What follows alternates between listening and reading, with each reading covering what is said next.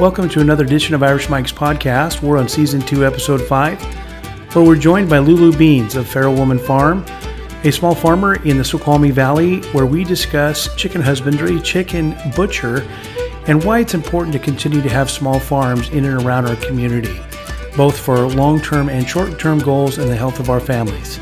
When it's over, go and check the show notes at irishmikesmith.com forward slash podcast dash feral, F E R A L and please subscribe and rate us on the Apple, Spotify, and Google Podcast platforms. Five star ratings, of course, are appreciated.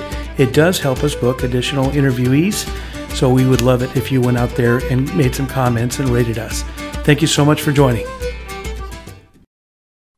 Lulu from Feral Woman Farm, welcome to the show. Thanks, Mike. I'm happy to be here. Well, I'm really excited that you're here as well. Um, we sure certainly have had a good time getting to know you and your growing family. Um, I think a year plus ago, we had you out to the farm and you hosted a uh, chicken uh, husbandry and butcher class. A moment, but uh, it's been exciting. Um, you know, watching your career and developing business and things like that. And I kind of want to get into all that. How does that sound? Sounds great. Well, tell, so take me back a little bit. How, how did you get into, uh, I guess we'll call it small scale farming? Sure. Um, gosh, it must have been about 10 years ago now. I I got out of high school and I decided that I didn't know yet what I wanted to do with my life. And so I took a gap year and I traveled around woofing and working on some different farms. Um, and I just kind of fell in love with it. I something about being outside and all the elements and you know being close to nature working with livestock and plants it just felt it felt so right to me. And so i just pursued that and i went back to school. I went to college um, down at evergreen state for just one semester. I wanted to get into their um, sustainable farming program but um, didn't because i was an underclassman. And so i did a semester in something else. And i just kind of you know over that time realized i don't really need to go to a university or college to be a farmer. That's something I can learn on the ground. And so I left and I just continued to do that. I just always had one foot in farming, was either doing some sort of small farming enterprise myself or working for some other farmer and um, and just kind of grew i just learned you know different kinds of farming and um, settled on livestock. That was what I was passionate about, what I was good at, and butchery. Um, I did an internship with um, a local whole animal butcher, and and kind of connecting those dots from start to finish of uh, raising the animals for me, and then knowing the whole process to butcher and sell them, um, just really tied everything together for me. So you didn't grow up in a farming family or much exposure. I mean, what kind of what was your first exposure to to farming at any level? Well, my parents were uh, New York fashion industry people. my dad was a professional fashion photographer, and my mom was a fashion stylist. But my mom comes from Washington, he, like just south of us here in Aberdeen, way out in the sticks. And um, I have an aunt um, who has a 40 acre farm down there. And I think that was my first exposure was just our summer visits to see family here and just being let loose on the farm to chase ducks and wrangle goats and you know play in the pigeon coop. And something about that stuck with me i think through my whole life. I love that uh, so, how would you uh, describe yourself? Uh, I mean, farming. When you say the word farmer, right? Most of us probably think of you know the big, you know, wheat fields in eastern Washington or throughout the Midwest or something like that, where there's combines and massive tractors. You know, either pulling up you know wheat or or uh, fruit or vegetable or something to that effect. I mean, what you know? So, is it farmer? Is it homesteader? Is it something else? I mean, what what do we call uh, you know something about what you're doing with Feral Woman Farm? Well, I guess I kind of feel like the word farmer encompasses anybody that's working with the land and producing something off of it. Um, like no matter how small you are, if you've got an acre and you're growing a garden and selling your vegetables or even giving them away to your neighbor you know like i think you're still a farmer. You're just you're just a different cog in the east ecosystem of farmers. And and you know the big guys are really important you know our grain producers um you know who supply everybody who feeds their livestock and um and you know are just as important as the medium and small scale farmers and homesteaders i think yeah, I consider myself a farmer. Um, I'm by no means a large scale farmer. I'm farming 10 leased acres right now. Um, but yeah, I, yeah, I would consider myself a farmer. Sure. I love it. You know, as it relates to the big picture and the big industrial farms and the ones that we kind of refer to in other parts of the country, uh, why are small scale farms like yours so important? what what makes kind of what we're trying to do on a small scale you know sort of matter as it relates to you know the ecosystem the world uh, climate you know any of the comments you want to make on that why is this important i think to me two major points come to mind. I think the first one is we're keeping an art and a craft alive. I mean this is a this is a ages old trade that you know people have have worked over centuries you know. I mean it's it probably started as a survival skill growing you know some corn behind your village to feed your you know family and your and your people through the winter. And now you know we've grown into being able to feed entire countries um, you know off of what we're producing and i think the small guys you know they keep that knowledge they keep that that heirloom skill and seed and breeds of livestock alive.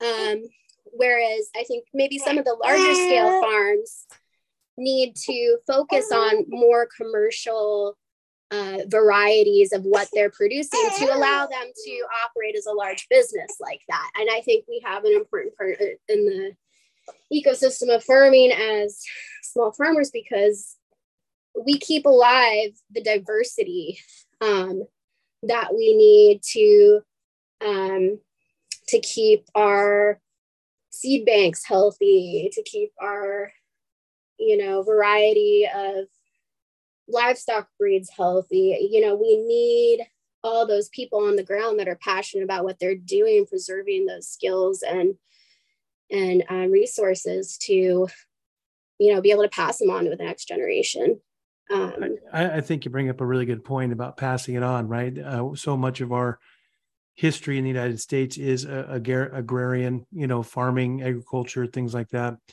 and a lot of it was passed on from you know father to son, uh, mother to daughter, you know, and so forth. You know, grandfo- grandparents involved, and we've lost a little bit of that, right? Most people think that when they uh, need some burger or a steak or a piece of chicken, that it, it everything comes out of the you know cellophane wrap uh, and somehow they there's a big disconnect into these are you know living things you know for a minute or 10 or a few months right, right. and, and, we're losing the the the the pass it on um, phrase and methodology i think of of so many things but farming in particular uh, right? Wouldn't you agree with that?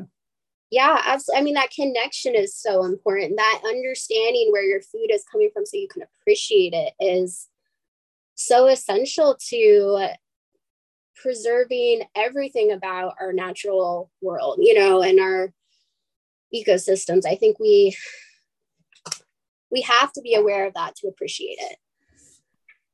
I agree 100%. Uh, one of the cool things that I've noticed, and, and we'll kind of transition into some of the specific focus that you're doing is, and you touched on it, was, you know, heritage breeds, right? Uh, pigs, chickens, uh, cattle, and other animals that maybe have been lost to the big agribusiness. And some uh, small scale farmers like yourself are are kind of reinvigorating some of these breeds, bringing them sort of back uh, to life, literally. yeah. And uh, you know, they're you're raising animals uh, that maybe uh, aren't destined for the slaughterhouse on the big the big company, uh, but are you know super delicious and fun to raise and things like that. Would what would you what would you say to that? yeah, I mean, some of these heritage breeds are just particularly well suited to the small producer. I mean, like take for example the Kunekune pig, um, you know, from New Zealand that was just in the past ten years brought back from the brink of extinction, um, and is now incredibly popular, especially here in the U.S. and in the UK. Um, and you know, they are definitely not a commercial breed. They are a lard type pig, which is completely out of fashion right now in commercial meat. Um, you know, they they take 15 to 18 months to get to a size where you can get a, a decent pork chop out of them. Um, but they are so well suited to the small scale farm because they like for example they they can graze they have those short snouts and they can live on pasture um, you know, with a with a small footprint without damaging your pasture. If you rotate them properly, they will graze and improve your pasture. Um, you know, you don't have to raise them in a hog house like a commercial pig or um, and then yeah, you know, chicken breeds. I I get people in my workshops all the time who are raising heritage breed chickens or dual purpose chickens Orpingtons are a popular one, Jersey Giants, and you know, people they appreciate them for their flavor and you know their economy on uh, pasture and forage and um, you know and and they take longer to grow and they maybe are harder to pluck but there's a place for them and they're important genetic diversity for you know the species of chickens and pigs yeah, yeah. I want to get into deeper into chickens uh, here in just a second. I, I wanted to when something that you said uh, got my attention um, about the specific heritage breeds uh, and why it's important for sort of the biodiversity uh, of the land. Right. Um, I've been reading um, different books and cookbooks and whatnot because I'm working on some projects with our own, uh, you know, sort of meat and food and all that and the the idea of the family pig or the family cow or the family yeah. whatever you know for for wasn't that long ago that every family had to have one or two of these things especially uh, in our european you know descent uh, just because i'm mostly european descent. And i'm a fat you know i remember i don't remember but i've talked to uh, many of my family members and that's what it was like. But they would raise a pig or they would raise a cow. And if this cow or pig or chickens didn't make it for that year they literally did not eat. There was no heading to qfc you know that night to bail us out for dinner. They took care of it and they were paid special attention to what they were raising how they were raising it because their life literally depended on it mm-hmm and I think that's fascinating. And I, and I almost wish we could kind of go back to that. I mean, maybe not officially. We're certainly trying to do that. I know that you do it, uh, and you're trying to teach that. So let's talk about that. You uh, we'll use chickens as kind of the example, uh, but you've created a, a fun little business um, where you teach and do teach workshops, right on on chicken um, raising husbandry is the word. Uh, talk about that a little bit. Sure. Yeah. So a few years ago, I started doing husbandry and butchery workshops, and and husbandry is basically it. It's being a good husband to your animals. It's taking good care of them and cultiv- you know, cultivating them and managing them in a way that um, you know is healthy for them and healthy for the land and healthy for you as their consumer. Um, so, uh, let me jump in real quick if you don't mind, Lulu. So husbandry literally means caring for like you are you're raising these animals with the intention of of harvesting them and consuming them and or selling them or something like that. Is that is that right? Exactly. You know i think you know the the phrase husbandry doesn't necessarily have to apply to something you're going to eat. You know, I think if you're raising something to breed or even as a pet, you know, good husbandry is taking good care of what you have in your management, you know? Um, so that's one of the things I try to teach folks who are interested in learning about raising backyard flocks to feed their family. I think, you know, you often hear people say chickens are the gateway farm animal. And I think the same goes for chickens are a gateway meat animal, you know? Um, they're quick and easy to raise. They're relatively quick and easy to process and put in your freezer to feed your family. Um, and so by teaching these workshops, I'm hoping to offer people the hands-on experience that they can't get from watching a YouTube video. Um, so that they can feel confident and empowered to do this in their own backyards.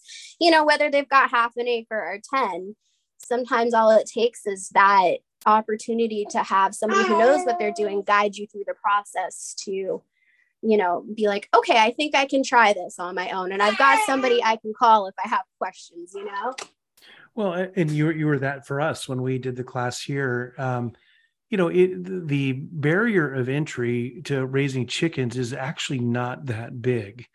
Many cities right bigger cities have ordinances that allow people to raise chickens in their backyard uh, mm-hmm. uh, again uh, they weren't allowing that maybe for a while. Um, and it but it but yet it seems intimidating right? And what i liked about the class that you taught is that for lack of a better phrase you kind of dumbed it down for us and said hey this is it's actually easier than you think. You don't need to go spend a bunch of money or have a whole bunch of supplies. And you yeah. can feed your family and you can either feed them eggs or you can you know feed them meat or both depending on the situation. Mm-hmm. exactly. So you teach these classes uh, a few times a year all around the community right? King pierce snohomish county or something like that right now we're just teaching in king county. Um, we're now teaching all of our classes on farm in north bend. Um, and yeah we do a few a year usually a couple in the spring a couple in the fall. And we're doing um, some rabbit husbandry and butchery classes as well. And hopefully next year i want to beef up the um, offerings, you know, educational offerings that I have for folks. Wait, so, is that a pun? Beef up? Always. well, let, let's drill down on the chicken part. So, so let's say I come to you or in your class and, and I say, you know what, I think we want to try this, which we did literally. Um, and uh, we want to start with like, what, what would you say? What is the, how, how would one get started in raising chickens? And then what would a daily routine look like? Uh, again, dumb it down for for Joe and Susie American out there who might be considering this. Sure. I mean, it really is easy to get started with chickens. Um, you know, the main things you need are shelter, food, water, um, you know, protection from predators, and an ability to process them, whether that's yourself or using you know, a paid by the bird service, which still exists out there. Um, so, you know, you start by deciding what kind of shelter you're going to use. I definitely recommend chicken tractors because they have a small footprint because you're going to be moving them around all day. They don't need as much space, um, you know, to be sedentary in one place. You're going to move them.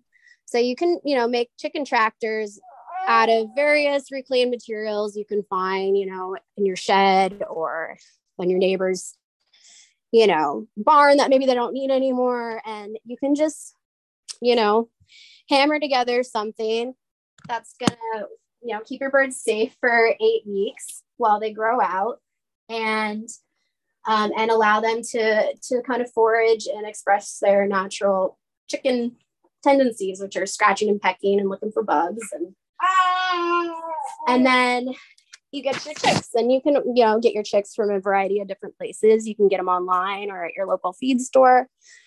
And generally you need to keep them under a heat lamp. So in some sort of little you know cardboard or or fenced in container usually in a garage or something works good under a heat lamp. For the first couple of weeks is that? First couple of weeks yeah just until they get their feathers. And then they can go out on pasture. And you know you have to provide them with uh, a feeder and a waterer and, and, keep those topped off every day. Um, but your commercial production breeds like freedom rangers and cornish cross um, are definitely a good place to start because they are have such a quick turnaround. It's not a huge commitment. You know that in eight weeks for Cornish cross or 11 to 12 weeks for a Freedom Ranger, they're going to be ready to process. Um, and so you grow them out until they're that age and then and then you need to process them and that's a whole different you know aspect of keeping meat birds is the process which I want to talk about that in a second too. Um, but uh, you know, so compared to you know going to a PCC, if we're a hipster, right, and we buy the rotisserie chicken, it's probably a three and a half pound bird, um, beat up to shreds, you know, in the rotisserie oven. Um, right. You're spending eleven or twelve dollars for that. Um, you go to Costco, even the organic birds, the two pack that you can buy. I mean, I think we're at 22 to 28 bucks, something like that for a two pack. Yeah. So you're still again 12 to 14 dollars per bird. Um, from the economy side of doing this, let's say you do have enough uh, a backyard, you do, you've been able to build a, sort of a rudimentary, you know, tractor to keep, um, you know, the birds safe and fed and so forth. Uh, what can you expect the economy of this to look like? I mean, are you making money? Are you losing? Like, is it worth it? Because I feel like I have a lot of opinions on that myself, but I'd love to hear what you have to say about it. Yeah, you know, I mean, I think chickens definitely are a tight profit margin if you're producing for sales. Um, you know, in fact, there's like, you know, who is processing them and what the processing fee is make a huge difference in um, you know how much you profit at the end of that chicken after it's sold but i think for producing for your own consumption you could probably look at 15 to 20 dollars per bird depending on if you are um, raising them organic on organic feed or commercial, you know, typical non-organic feed. Um, you know, with processing and all your inputs that you're throwing into raising those birds. So, you know what? I do not think that raising your own meat is cheaper than buying your food at the grocery store. But you what you get out of the meat you raise yourself i think has so much value compared to what you're going to buy at a grocery store you know exactly what that animal ate you know and what kind of life it lived and you know that what you're eating you know was high quality. Whereas when you buy that five dollar chicken at the grocery store you know you don't know where you don't even know where it was raised or how it was raised you know if it was out on pasture or if it um was raised in a chicken house. You know like what you get for raising your own food is security knowing that you can raise your own food and you know the quality that you're getting and and passing that you know nutrition that comes with high quality onto your family you know you're you're improving the health of you and your family by eating food that you've raised yourself. And it's a it's a really good point because I think that the economy of doing this doesn't always make sense, and but it, but I think that's where the paradigm is. You have to get people to think that um, what is what is really the most important thing? Is it the cost of the chicken or whatever protein you're you're buying or or whatever, or is it you've controlled literally from day day one when you're raising you know meat birds um, what everything that they that it ate? And you uh, you can you know know beyond a shadow of a doubt um, that whatever it was that was important to you and how you fed them that's what you ultimately are consuming uh, at the finished end and mm-hmm. what is you know so what is the most important thing? And i think everybody has a little bit of a different opinion about it but we certainly got to a place where um, it's not about the money it's more about sort of the control. And not to sound like we have some mental health issue but that we want to know uh, and and we do the same thing with some of the other animals as well but uh, but anyway yeah that's a, it's a really good distinction you know um, is really what what is the most important thing for you and your family and if you're eating what they ate that has to enter into the conversation mm-hmm.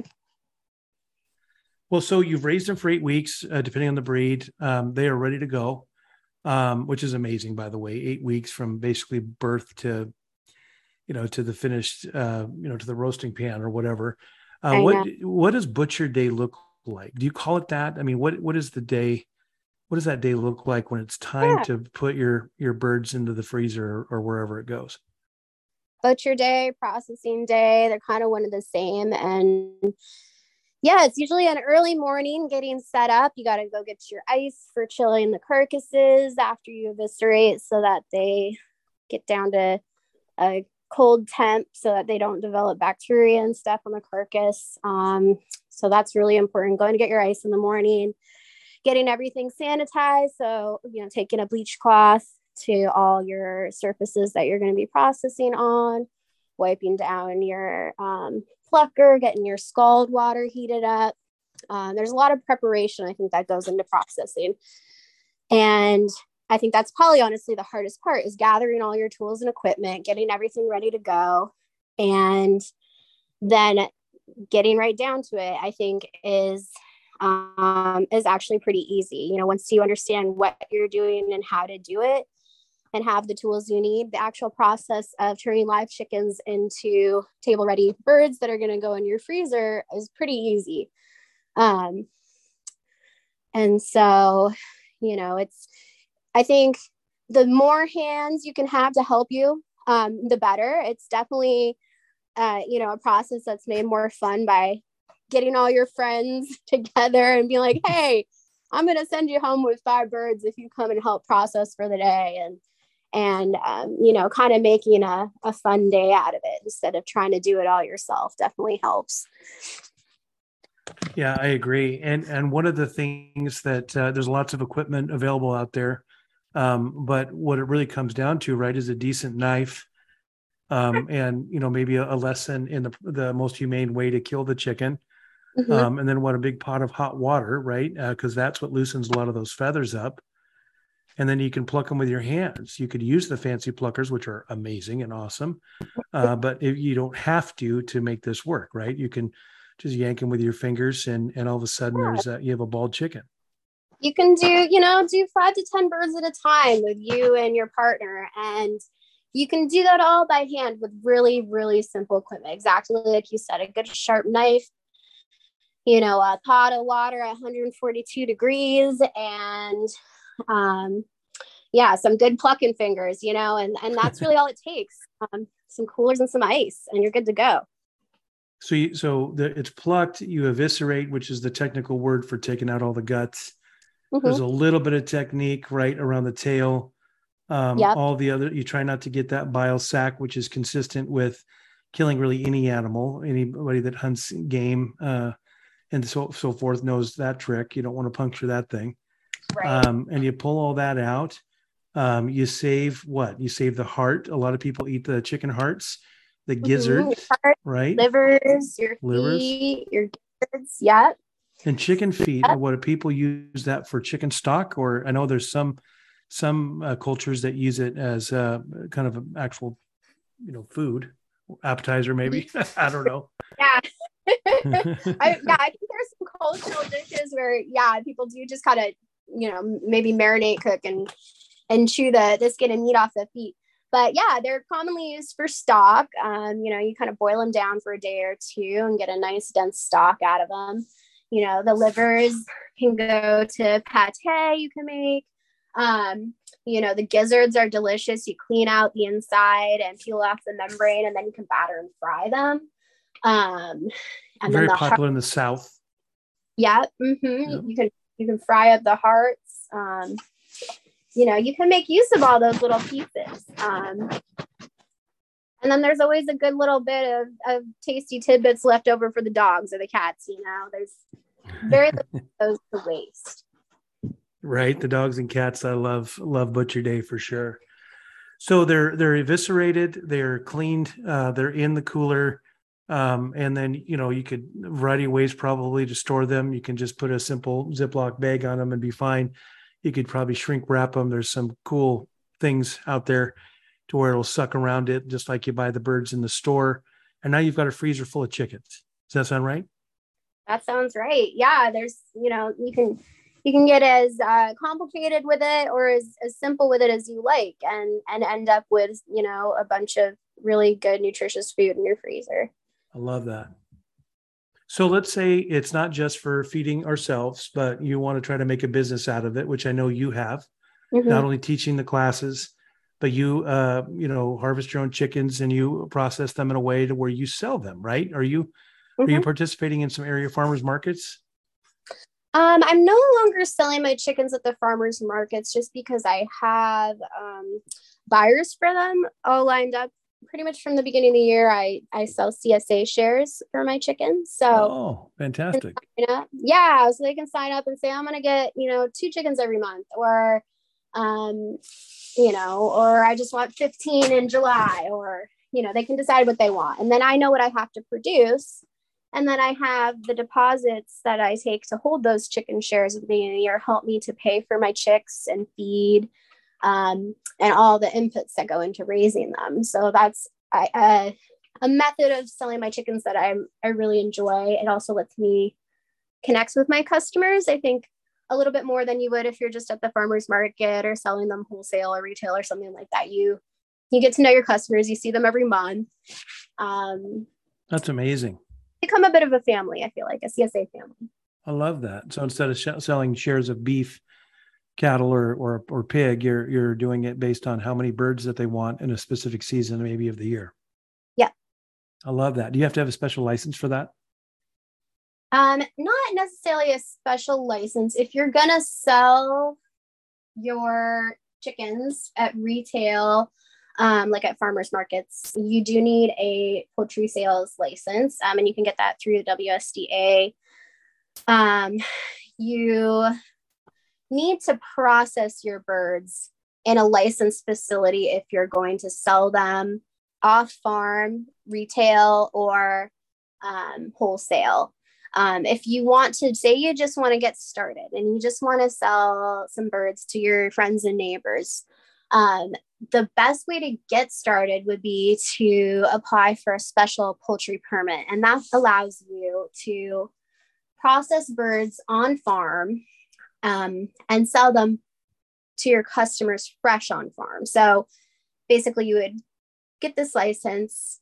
You'd have to um, send in some diagrams of your processing station um, and you know the flow of activities involved in processing. Um, depending on if, if you're on a well or city water, you might have to send in a water test to make sure your water is potable and safe to use to wash the chickens that are going to be eaten. Um, and then this permit allows you to then process those birds on the farm um, under a set um, number of dates that you've given on your application. Um, and you can process up to a thousand birds under this permit per year. And, um, and then you would have your customers pick them up at the end of the day, fresh um, on farm. And, and that's kind of the workaround for getting started or for maybe small scale farmers that do have customers that can come and pick up the birds as soon as they're ready. Um, so you can do that if you want to process yourself. And then your other options are you can use a WSDA processing service. Um, and so one of our local services has been Carnation Farms um, here in Snoqualmie Valley that offers a paid per bird service where um, for maybe six to eight dollars per bird you can get them processed so that you don't have to do that yourself you drop them off at the processor in the morning and then you come pick them up in the afternoon and those hmm. birds are processed under a WSDA food processor license and a co-packing permit, which allows them to process the birds for you. And then you can then take those birds and sell them, um, you know, to customers, retail, farmers market, restaurants, that sort of thing. So the first one allows you to do kind of a CS, kind of like buying a beef share, right? The specialty poultry permit. People kind of eyes wide open. They know what they're getting. They're buying three birds from you. You don't need uh, necessarily to go to the WSDA um, produ- uh, excuse me, butcher. Is that correct? Yes. You so you kind of you kind of skip the service and do it yourself with a special poultry permit. But you um, can still sell them under the sort of friends and family concept because they're buying in bulk. They anybody, yeah, you can sell them yeah. to anybody. The um, caveats being you have to sell them on farm. They have to be sold fresh, and you have to you, you obviously because you're selling them on farm, you can't sell them out of state. Um, and Understood. that's one of the other um, restrictions of the WSDA processing is they have to be still sold in Washington if they're processed under WSDA regulation. Got it. That's awesome. I didn't. I mean, it's it's not as complicated as it sounds, but there are a couple of hoops to jump through if people want to look at it as a business. Um, you know, for us, we we're just trying to fill our freezer a couple of times a year now, right? Right. Uh, we consume enough chicken that uh, it makes sense for us to do that. And I'm tired of buying it at Whole Foods and PCC. Bottom line. Right. um, okay, very awesome. Uh, so transitioning just a little bit here, um, you have you teach other classes. So chickens aren't the only thing. Um, we use that as kind of our model, but you teach other classes. You mentioned rabbits.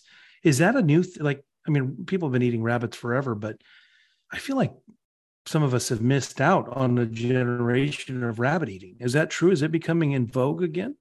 I think so. I think it's definitely coming back. I think people are realizing how easy and productive rabbits are, you know, as a backyard meat source. Um, and and you know, and they're fun. You know, there's something you can raise with your family, um, you know, and turn it into a, a, a learning experience. Um, and and they they can produce a massive amount of meat for for your freezer every year i mean they reproduce you know hmm. it, it, takes them 30 days to gestate and they can have litters of 10 or 12 and you know you keep two or three does and all of a sudden you've got hundreds of pounds of meat um, and so yeah they're a great source and and it's a nice lean healthy meat too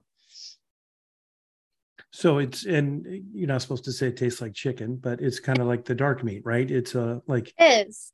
Uh, turkey dark meat versus the white breast meat. It's very yeah, it's very mild flavored. It's not gamey at all. It is. It's very similar to chicken, but you know maybe le- less stringy. I think than chicken. Okay, cool. I love that. So, are you doing other classes? Are you teaching classes with pigs and goats and sheep and anything else? We're doing some um, we're kind of playing around with some demo workshop days um, we're doing a sheep shearing demo this fall in september um, with a local shearer just to kind of get people out it's something you know pretty family friendly you know if you don't want to bring your kids to a butchering workshop you can take them out to the demo and you know, just spend a couple hours on the farm, eat the sheep. We'll offer some fleeces for sale off the hoof and um, and so that's something fun we're going to do this year and then next year i'm hoping um, we're going to have some more resources available some more infrastructure available to do some more meat processing i think on a larger scale um, or in a situation where we can kind of teach the breakdown of um, meat a little bit more and so i'm hoping next year we can branch into maybe doing a a hog butchery and husbandry workshop. Um, I think that would be really fun. And that was something that um, we had a local farm, the Farmstead Meatsmith, who lived in this area, yeah. um, was doing. And um, and you know, folks just loved that. I took one of his workshops. I thought it was amazing. It was just like a start to finish, really understanding. Um, you know, not only the the raising and the slaughter process, but breaking down like a whole hog into into cuts i think is really helpful it helps you understand you know the value of the animal as a whole as opposed to just going to the um, grocery store and just buying a you know bacon or pork chops like you you learn how delicious some of these other parts of the animal can be i think if you get to break it down in its entirety i love that oh i, th- I hope you do that that's uh, i think needed I think the the family that you're des- uh, describing too, I think they moved out of the area, uh, so there's a little bit of a vacuum for that. But I I do know um, enough people that would be interested in a class like that, so I hope that works out. Um, how can one support you and other small scale farmers? What what is you know the the citizens of of our area? What can we do uh, to support all of you and everybody else that's doing something like it? buy local you know find out who your neighbor farmers are and see what they have to offer and and see if you can get signed up you know join their csas a lot of small farmers really rely whether you're a vegetable farmer or meat or livestock farmer you know those csa model um, options for purchasing meat and vegetables really help farmers get started in the spring when they need the cash flow to buy their seeds and to buy their equipment and to buy their you know, weaner pigs and the feed to feed them, you know, like that really helps farm small farmers in particular get started that don't have the big, you know, capital available to just do that on their own. Um, and you know, shop at your local farmers market. Just get to know who your local farmers are. Start conversations with them. Ask them questions like, let them know that you support them and that you're interested and, and you're going to learn something from them as well you know see if they need help sometimes farmers you know i mean we work especially this time of year like 80 plus hour weeks out in the heat you know we're not taking vacations we're out there working hard producing food and um you know making sure these things are available to to feed our communities. And um you know sometimes we just need an extra hand you know it, it might just be oh we got to move some heavy stuff and and our farm hand isn't available. You know can you come in and and just help? Or would you mind helping us do some animal chores this morning? Stuff like that can really help small farmers um, and it helps you learn about what it takes to to raise and grow food you know it, it it's an educational opportunity for you too so. I love that. One one of the ironic things i think about small scale farming you know being, being kind of cool again and uh you know people are trying to get back to maybe some more of the basic stuff as we have all this technology though available to us right? We can we can watch youtube we can use our smartphone to set a temperature because uh, it's Bluetooth, you know, to the thermometer. You know, like we could do all this extra stuff that our forefathers and mothers do, couldn't do. Um, and and so hopefully we can do it at an efficient level, but without compromising the integrity of what we're trying to do. Right. Love it. Well, one couple more things, and as we wrap up, um, I know you do some other fun things, right? Don't you have a some some classes or you're for hire or something? T- tell us about that. I think I think to survive as a farm, especially a small farm right now, you really have to be a diverse farm. You have to have lots of different things going on because some years some things work out and some years some things don't.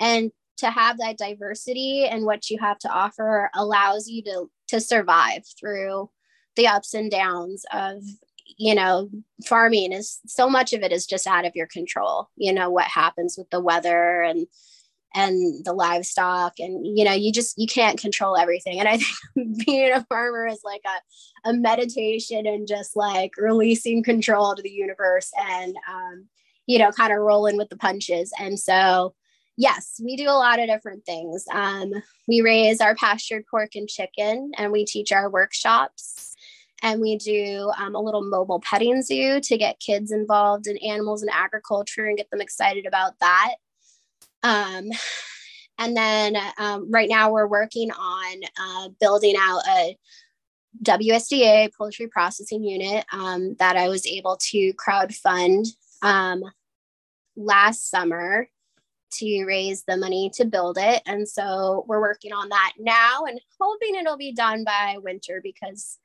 our community really, really needs it.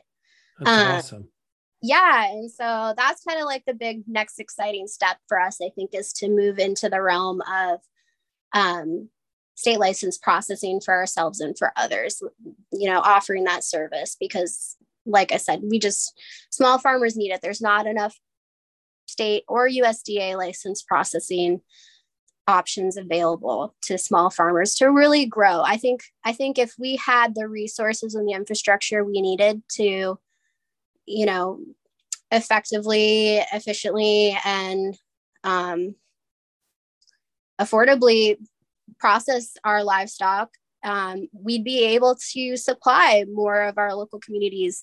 I think we'd be able to rely a little bit more on our local small farmers instead of relying on big commercial producers to provide the the proteins and and things that we need. I love it. Well, uh, Lulu, this has been a great conversation. Where can people get more information about you and, and your farm and your your growing interests here on the small scale side? Sure. Um, you can learn more about my farm at feralwomanfarm.com. We're also on Facebook as Feral Woman Farm. Um, if you would like to learn more about special poultry permits or processing for sales, I definitely recommend the WSDA website. It's agri, A-G-R-I dot wa, W-A dot gov, G-O-V. Um, and that's a great resource. They've got all sorts of fact sheets and stuff on what you need to know about processing for sales um, on all different levels. Um, and yeah, just, you know, support us give us a like on Facebook, comment on some stuff. We always ask well, you, what people are wanting and, and what people need. And, um, well, and you, you know, use uh, Instagram pretty well. You always have something fun on there. Oh yeah, we're on right. Instagram too, and always yeah. posting cute pictures of baby animals and whatnot. I love it. Well, thank you again for your time. Um, super, been, been super blessed, excited to to you know get to know you a little bit and your growing family. The little junior that was in the background. Um, I can't remember her name honestly. Rosalie. Rosalie. I should have easily remembered that. Uh, I'm sorry, but uh, anyway, uh, what a what a great family you've got, and I'm excited to watch uh, what you guys continue to do, and we'll continue to to network with uh, other like minded folks. It'll be fun.